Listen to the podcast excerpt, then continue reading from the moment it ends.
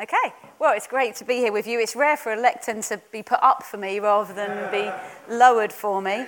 Um, it's really great to be here with you. We had um, Steve come and speak in Hastings a few weeks ago, and so Steve and Kaz spent the whole day with us, and it was such a tremendous blessing to us as a church. So I just want you to know that, that um, when they came to us, it just really did us so much good. It's really helped propel us forward as a church in the area of missions. So we're really grateful that you gave them up um, for us one Sunday. And now it's great to be able to be over here with you guys as well. I've been looking forward to this uh, for some time. And although I'm kind of speaking about God's heart for the poor, it's really a bit broader than that. And I'd like to just speak about the mercy of God for us. And so if you're someone who's here this morning and you think, I need the mercy of God, or I don't know the mercy of God, then there's good news for you this morning because there's mercy available to you. No matter what you've done, no matter where you've been, no matter who you are, there is mercy available to you this morning. But I want to just dive straight in and tell you about a friend of mine. Um, my friend Jo, six years ago, died in a car accident. And she was in her 30s. She worked for a church um, and she was cycling to work when she was hit by a lorry. She was hit by a truck.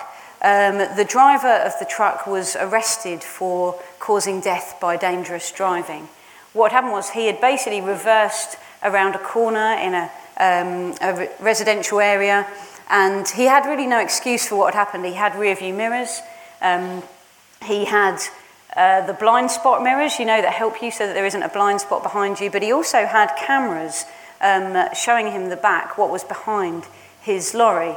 So there was really no reason why he should have uh, reversed over my friend Jo as she was cycling to work. And there were other drivers there who were kind of hooting their horns, who were um, yelling through their car windows at him to stop. And he was oblivious to it all. He didn't hear any of it.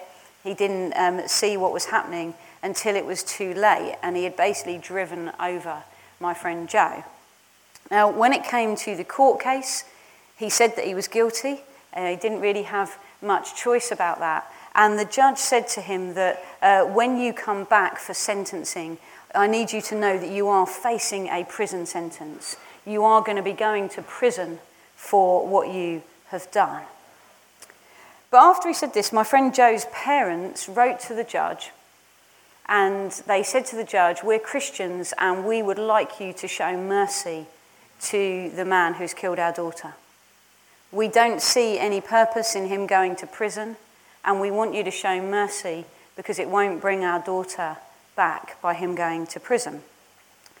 Because of the letter that Jo's parents wrote to the judge, when they came back for sentencing, he actually uh, read out the letter and he said to the driver, Because they've asked me to show mercy to you, I'm not going to send you to prison.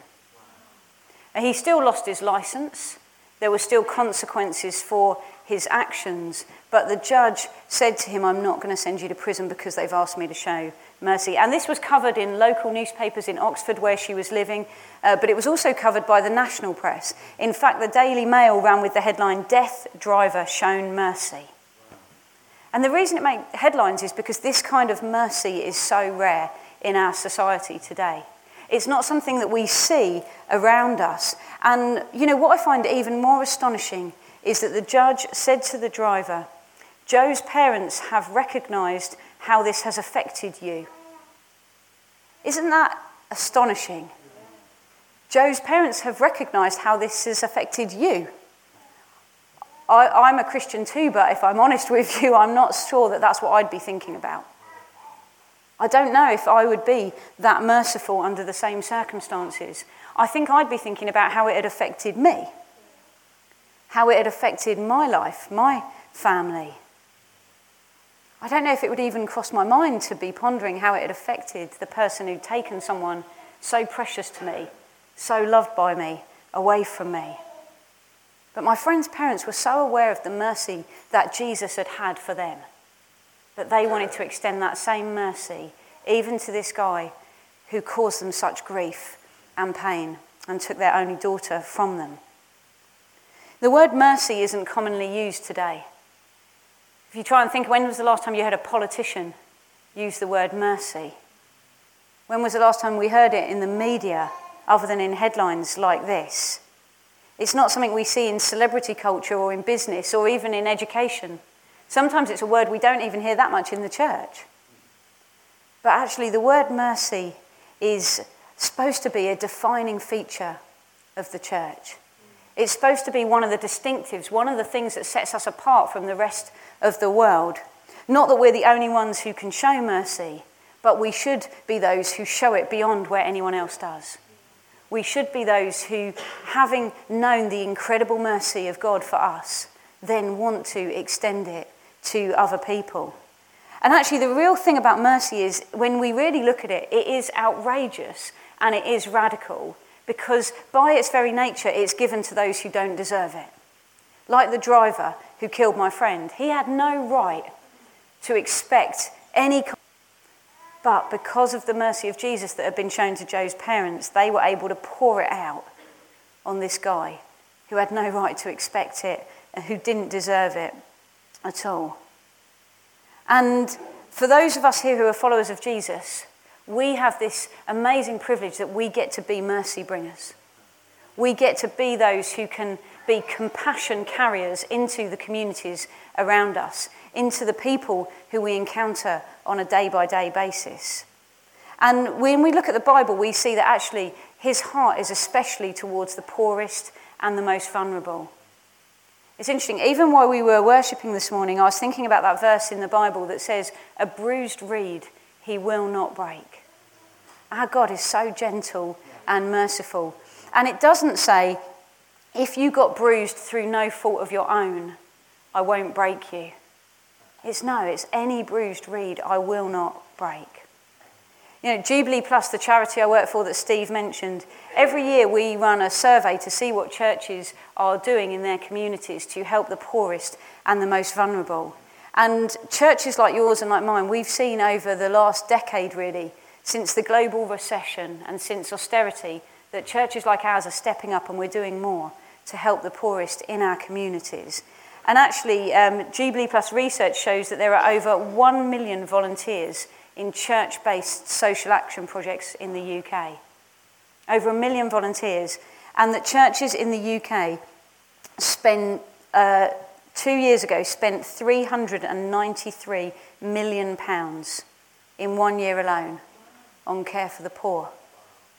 I'm so proud that we do that. But we see the need around us growing and growing and growing. And there's even more that we need to do.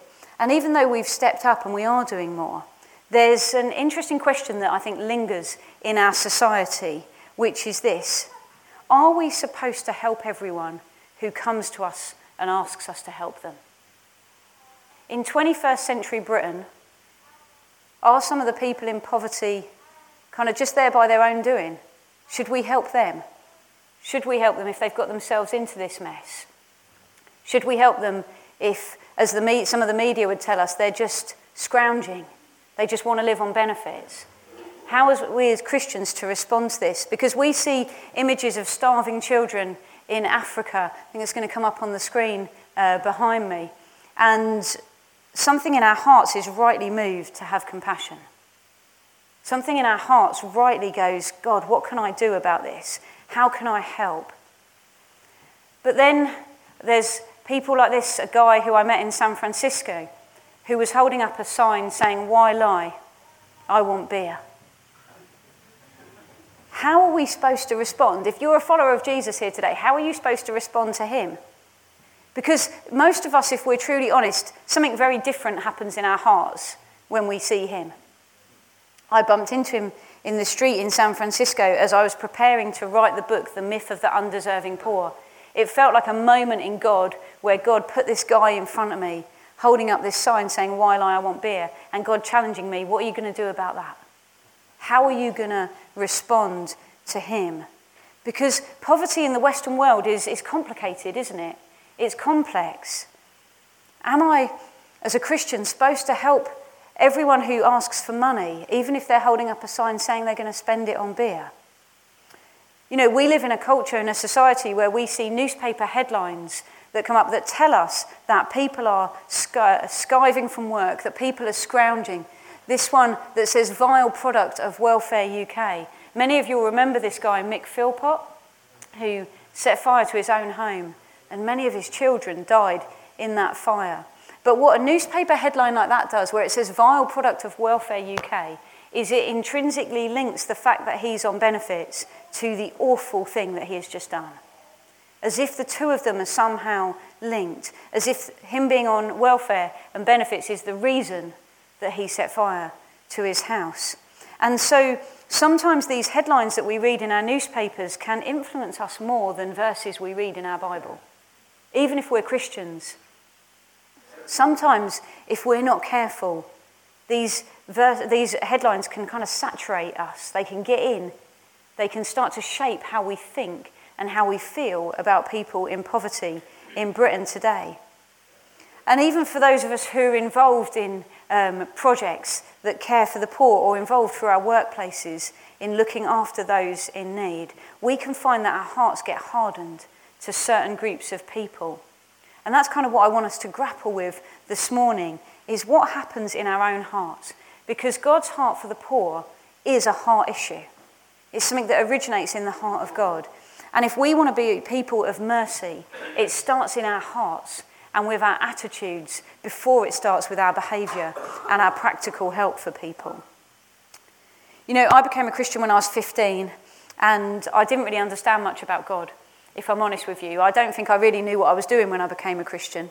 Um, I just, it seemed like a good idea at the time. I think I had no idea of how costly it would be and what God would ask from me, but also I had no idea of how wonderful it would be to discover this amazing mercy of God. When I became a Christian, I thought that the God of the Old Testament, the first section of the Bible, uh, was quite harsh and had all these rules and regulations, and it was just about doing as you're told. Follow this rule, follow that rule, and if you don't follow the rules, you know, you're in serious trouble. But if you do follow the rules, you'll do okay, and God will be kind to you. And then I thought, then we come to Jesus in the New Testament, and we see that he's so kind and so compassionate. And so I had this idea that maybe Jesus was kind of like a softer version of God the Father, maybe a fluffier version. I was completely wrong in my understanding of God the Father because when we look at the Bible, we actually see that God's heart for the poor has been something that has been there for all time. Throughout the whole of human history, God has been especially concerned about showing mercy to the most vulnerable and the marginalized. You know, there are literally thousands of verses in the Bible about poverty and justice. You can buy a Bible called the Poverty and Justice Bible that highlights them all for you so, if a bit like me, you can be a bit lazy to find this stuff yourself, you can get hold of that version of the Bible and it will highlight them all for you. And you can barely turn a page without finding that God has something to say about poverty and justice issues.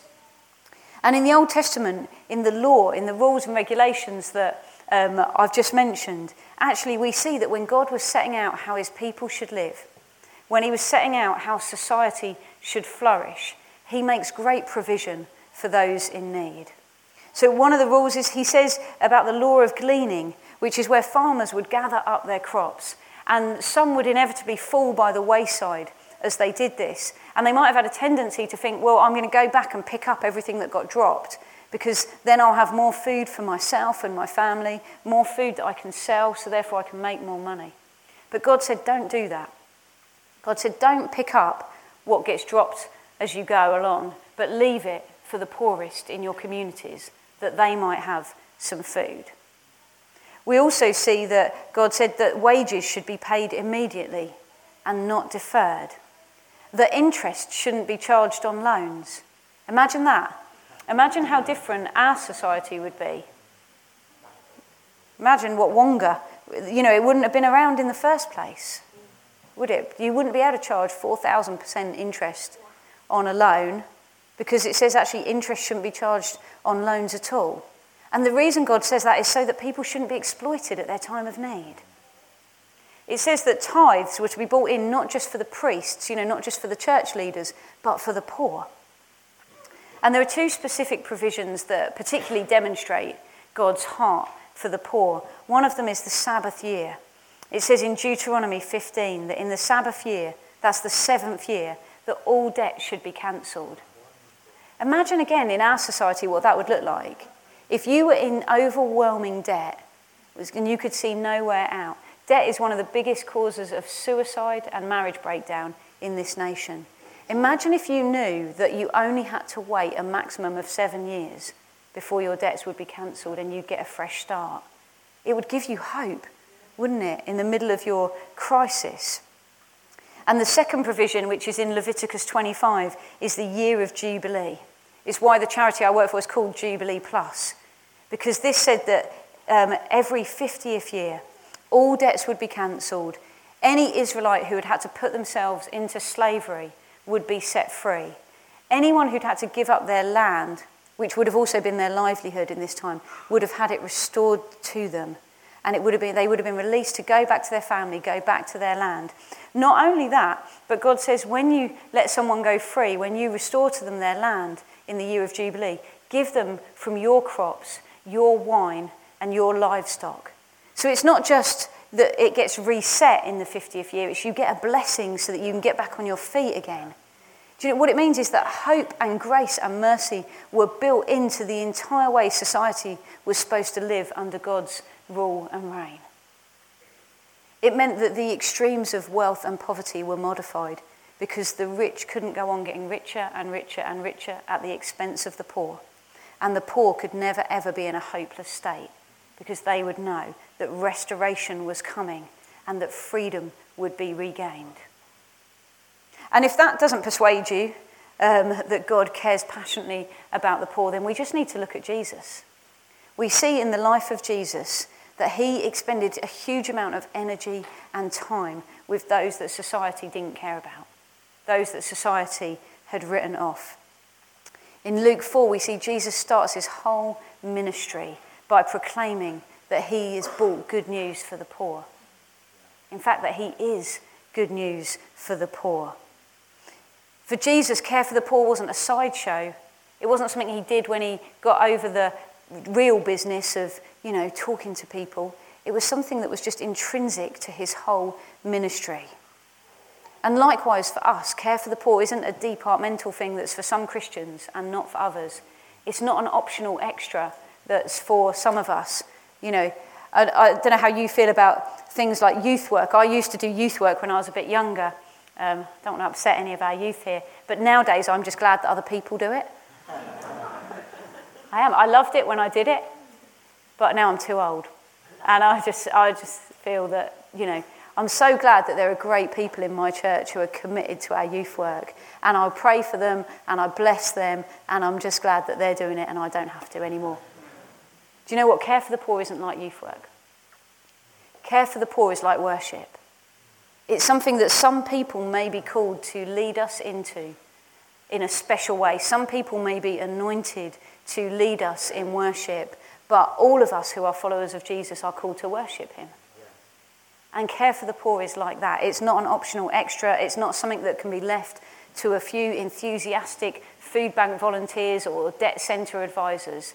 It's something that all of us who are following Jesus need to grow in and walk in and be growing in and getting um, more and more like Jesus in the way we express his heart to those in poverty. You might think, well, that's all well and good, but you still haven't answered the question of, well, what does that look like in our society today? And you're right, I haven't yet, but hopefully I will. I want us to look at two passages in the Bible. If you've got a Bible and you want to turn to them, um, I'll actually just get you to turn to the second one, which is Luke 15. But before we get to Luke 15, I'm going to read from 2 Samuel 9. The words are going to come up on the screen. I'm not going to read the whole chapter, but just a few verses that give us the essence of the story.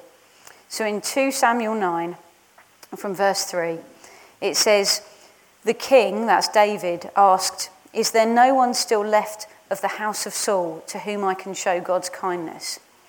Ziba answered the king, There is still a son of Jonathan. He's lame in both feet. And when Mephibosheth, son of Jonathan, the son of Saul, came to David, he bowed down to pay him honor. David said, Mephibosheth, at your service, he replied. Don't be afraid, David said to him, for I will surely show you kindness for the sake of your father Jonathan. I will restore to you all the land that belonged to your grandfather Saul, and you will always eat at my table. Mephibosheth bowed down and said, What is your servant that you should notice a dead dog like me? So Mephibosheth ate at David's table, like one of the king's sons. We know from an earlier passage in the Bible in 2 Samuel 4, verse 4, it tells us how Mephibosheth became lame. It says that he became lame in both feet in an accident that happened to him when he was five years old. It says that his nurse picked him up to flee with him, but as she hurried to leave, he fell and became disabled. Now, I don't know about you, but for me, if someone like Mephibosheth comes and asks me for help, I find it very easy to feel compassion and sympathy for someone like him. Mephibosheth was in need through no fault of his own. Something happened to him when he was five years old. He was a victim of circumstances beyond his control. There was nothing he could do about it. And he'd lived his life not being able to work, not being able to earn a living for himself. But there was no way around that. There was nothing he could have done differently. And also, do you notice how humble and grateful he is for David's kindness? He says, um, What is your servant that you should notice a dead dog like me. I feel very comfortable helping people who have got into their situation through no fault of their own and who are extremely grateful for the help that they're being given. But then we come to another story in the Bible in Luke chapter 15. Many of us will know the story well. It's primarily about God's mercy and his loving kindness towards us. But I think it has application for us as we think about poverty in Britain today as well. So in Luke 15, verse 11, it says this Jesus continued, There was a man who had two sons. The younger one said to his father, Father, give me my share of the estate. So he divided his property between them. Not long after that, the younger son got together all he had, set off for a distant country, and there squandered his wealth in wild living. After he'd spent everything, there was a severe famine in that whole country, and he began to be in need. So he went and hired himself out to a citizen of that country who sent him to his fields to feed pigs. He longed to fill his stomach with the pods that the pigs were eating, but no one gave him anything. When he came to his senses, he said, How many of my father's hired servants have food to spare? And here I am starving to death. I'll set out and go back to my father and say to him, Father, I've sinned against heaven and against you. I'm no longer worthy to be called your son. Make me like one of your hired servants.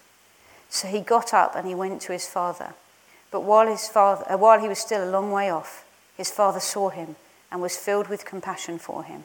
He ran to his son, he threw his arms around him and he kissed him.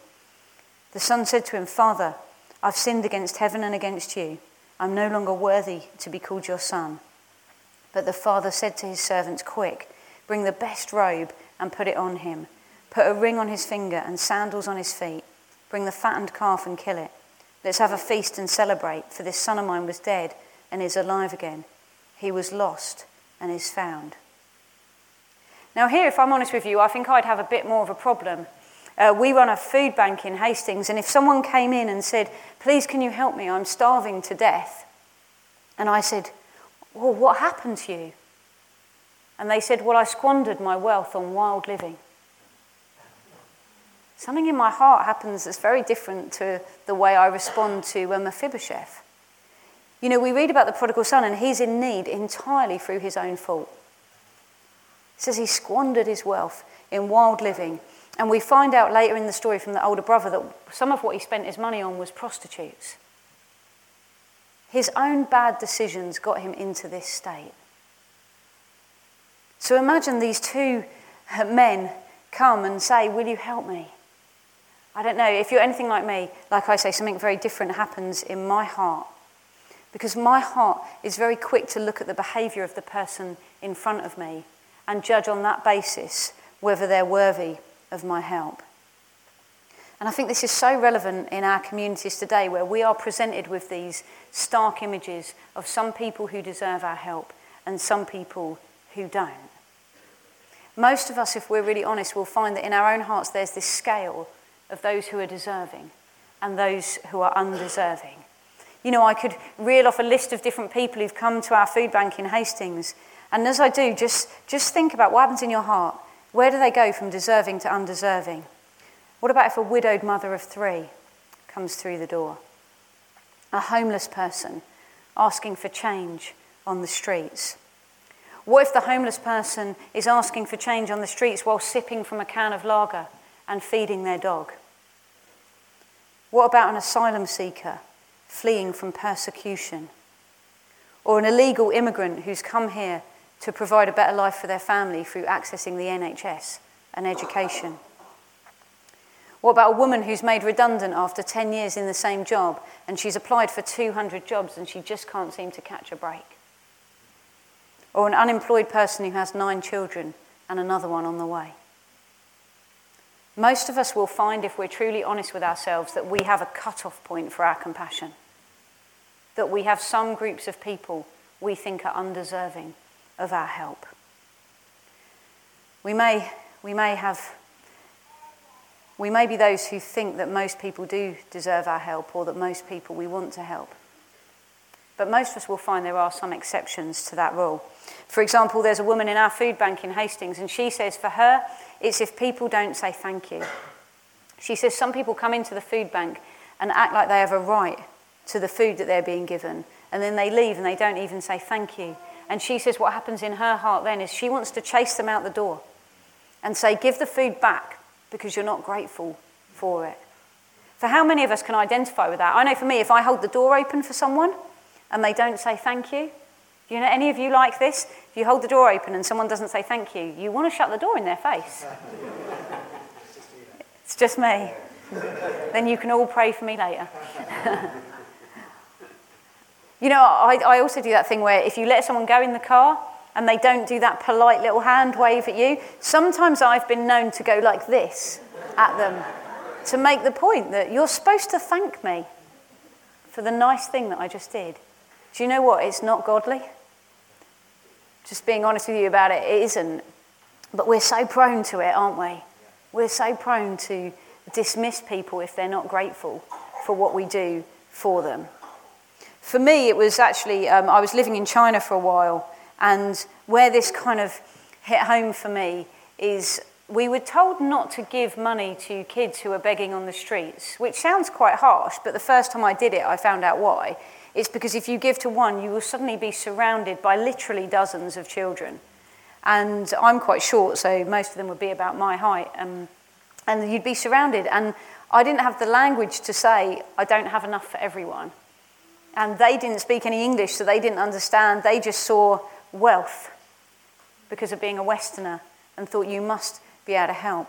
So you learn to harden your heart and not give to kids who asked you for money on the street. But one night I was out with some friends and this kid came up to me and he just looked so dirty and disheveled. He had this massive smile, but he was in filthy rags of clothes that were falling off him that had holes in them.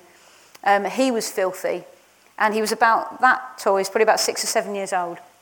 And I looked around, I couldn't see any of the kids, and I just something in my heart was moved. I wanted to help him.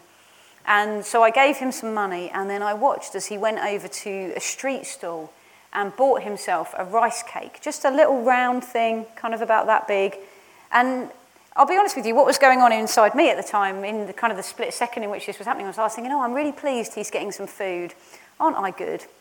Haven't I just done a nice deed? Um, you know, I'm a, I'm a good person. And I saw him take this rice cake over to a woman who I assume was his mum and give it to her. And she broke off a small piece. And uh, again, just in the few seconds in which this was happening, I thought, that's good. She's going to get a little bit too. I'm really pleased that, you know, I'm helping two people, not just one. Um, and then I saw as she gave the small piece to the child and she ate the big piece, which was about 90% of this rice cake. And something happened in my heart instantly where I was absolutely outraged. I was like, how can you take food from a child who looks in that state? Do you know what? It didn't even uh, cross my mind that maybe someone else had already helped them that night. Maybe I was the second person to help and the child had already eaten and now the mother was going to eat it didn't cross my mind that maybe she was so weak and frail. And you know, like when you're on a plane, they say put your own oxygen mask on before you help someone else. Maybe it was like that. Maybe she had to carry him somewhere to safety and she was feeling so weak that she was like, I've got to eat to do that. It also didn't even, I didn't even think, well, how desperate would you have to be if she was doing what I thought she was doing, which was taking food from a child? None of those thoughts went through my head I went to outrage and indignation straight away. And what happened inside me was I thought, if I'd known that was going to happen, I wouldn't have given the money to that child. So, in a moment, I wrote off not only the woman, but also the child as deserving of my help. And I share this with you because, you know, I'm ashamed of my reaction. But I think for many of us, it's, it's what comes out of us in those situations. It's what happens in those circumstances. So, what should our responses be? What can we learn from the story of Mephibosheth and the prodigal son about how we should react to people, even if they've made their own situation, or even if they're not grateful, or even if they don't respond in the way we would want them to? Well, I think firstly that while Mephibosheth and the prodigal son stand in stark contrast to one another, you know, one clearly in fault through, um, in dire need through his own fault, and one clearly not through anything to do with his own fault at all. Actually, the father figure in both stories acts in exactly the same way. King David, in the story of Mephibosheth, and the father of the prodigal son, they were both looking out. It says in the story of Mephibosheth that David was looking to show God's kindness to someone. Notice that, not his own kindness. He was looking to show God's kindness to someone. So it isn't just that David was a nice guy. He was looking for someone to show the kindness of God to. And actually, it's incredible, really, because we can look at Mephibosheth and think, well, he, he deserved it because it wasn't his fault. But actually, his grandfather had tried to kill David on more than one occasion. So David could have, I think most of us would have understood if David would have said, I'm not helping you. Your family, your granddad, he tried to kill me. I'm not helping you. Yet he doesn't. And in the story of the prodigal son, it says the father spotted his son while he was still a long way off. His immediate response was kindness and mercy. I don't think that had been my immediate response. I'd like to think I might have got there eventually, but I think I would have started with, told you this would happen. Do you get the error of your ways? You, are you sorry? Do you realize that, you know, this could have been avoided if you just stayed with me in the first place? I think I'd have seen it as a teaching opportunity, a way to help someone. Just be a bit better in the future. But actually, the Father's immediate response is to pour out kindness and mercy, to lavish it on his Son. So we can see in the Bible that God's always been especially concerned about the poor. But I think what these stories show us is that in God's kingdom, mercy and compassion have everything to do with the giver and very little to do with the recipient.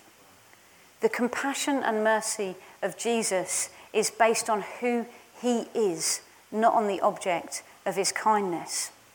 And you know, when we're asking whether or not we should help someone, it's so easy for us to look at the person in front of us, to look at the person who needs our help. But if you're a Christian here today, you're called not to look at the person in front of you, but to look at Jesus Christ. To look at how he has treated you and how he treated the poorest.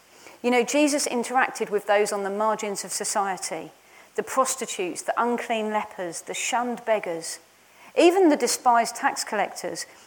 You know, for some of us here who've got an incredible heart of mercy for the poor, where we struggle is to have a heart of mercy for the powerful. And actually, if we're following Jesus, we're called to be those who bring mercy to both the poor and the powerful. And actually, that's what sets us apart from the world. It's not just, lots of people want to help the poor. Lots of people, you know, Christians don't have the monopoly on that. But I think what does make us different is that we're those who can want to see the slave come to know Jesus and find mercy and grace, and to see the slave trader come to know Jesus and find that same mercy and grace. One of the best baptisms we've ever had in King's Church, Hastings, is where we baptised um, a guy who'd been in prison in the same meeting as we baptised the police officer who'd originally arrested him. And that is the gospel. That is the heart of Jesus, is that actually the, both the um, exploited and abused and poor and marginalised and those who have done the exploiting and abusing and pushed people into poverty both come to know the mercy of Jesus Christ. Now, I'm not saying that we don't think about the type of help we offer. I think we should. But so often we talk about that as well, we need to be wise with what help we give to people. And what we really mean is we just need to be a bit cynical. That's, that's sometimes what we really, I know that's sometimes what happens in my own heart. I say, well, I just want to be wise. But really, I'm being cynical. And sometimes I'm getting mixed up about what's my role. Because you know what? God calls me to be merciful and compassionate and generous in a way that is radical and outrageous and makes other people go, you shouldn't be doing that. That's what God has called me to. That means if I give money to someone holding up a sign saying, Why lie, I want beer, actually, I want to be merciful and kind and compassionate and generous to that guy. What he does with it is down to him. But actually, what God has called me to is show him something of the mercy of Jesus. You know, the Bible doesn't shy away from the fact that there are various reasons why people fall into poverty, including through their bad decisions that they have made. But do you know what the Bible never says? Is you made your bed, go lie in it. Jesus has never said that to me. And I'm so grateful for that. Because if he had, well, that's another story. it says that Jesus, when he saw the crowds, he had compassion on them because they were harassed and helpless like sheep without a shepherd. How do we feel when we see the crowds? Do we think, well, you made your bed? Or do we think, you're harassed and helpless like sheep without a shepherd? You know, society treats people based on their behavior. Christians are called to treat people based on God's behavior, based on his character, based on who he is. We're not looking at the same things the world looks at. We're not asking the question, Do you deserve my help? But, like King David in the story, how can I show you the kindness of God today? It's a fundamentally different starting place. And I love this quote from Billy Graham that says, It's the Holy Spirit's job to convict, God's job to judge, and my job to love. So often I get my job wrong.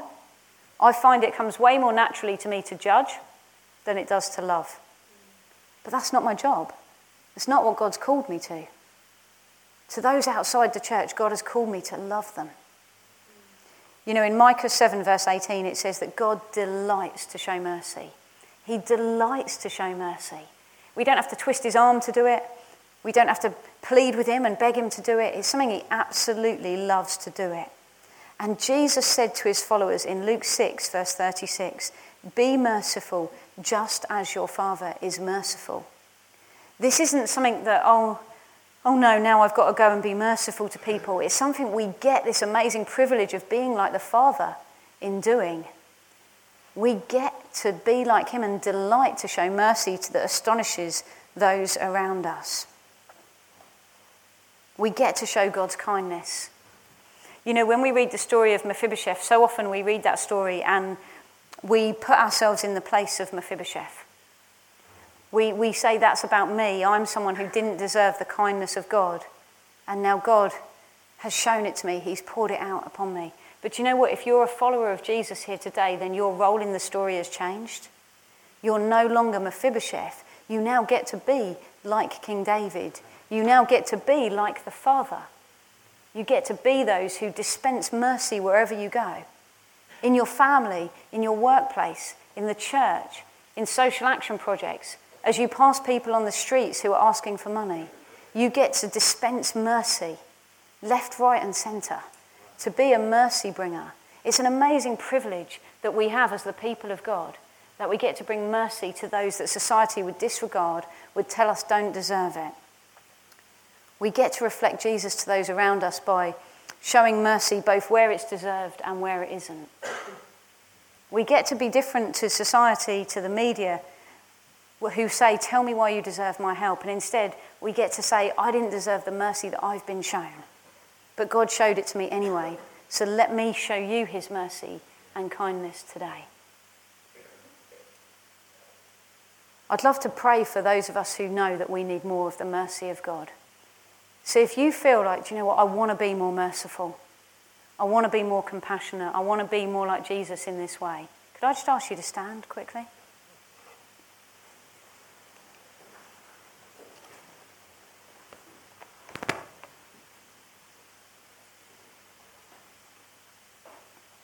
If you're comfortable to lift your hands, why don't you do that? Or do whatever helps you kind of receive from God and meet with God. God, we are so grateful for your outrageous, radical mercy to us. Help us to see it more clearly. How astonishing it is that you would have ever shown us mercy. Those of us that the Bible says were your enemies, and yet you've lavished mercy and compassion and kindness on us. Thank you, you've never said to us, You made your bed, go lie in it. But actually, your word says that your goodness and mercy follow us all the days of our lives. Thank you that for many of us, our story will be that we have gone into, we've wandered from you, and your mercies followed us. We've found ourselves in painful places, sometimes because of decisions we made, and sometimes because of things done to us. But every place we found ourselves, your mercy has followed us. And God, let us be those who, who chase others with your mercy, who, who pursue others with your mercy, who bring mercy to those around us. God, I pray you'd this morning do something in each one of our hearts. I know I need it. Would you make us more like you? Would you give us more of your mercy? Would you align our hearts with yours? And would you give us opportunities even this week to show mercy yes. to people that we might have previously not shown it to? Or to go further than we might have gone before? To be more outrageous, to be more radical in the mercy that we show to others? To not ask, do they deserve it, but to just ask, how can I show the kindness of God to you today? God, would you help us? We, we can only do this by your Holy Spirit. So would you come and equip us now, empower us? In Jesus' name. Amen. Amen. Thank you.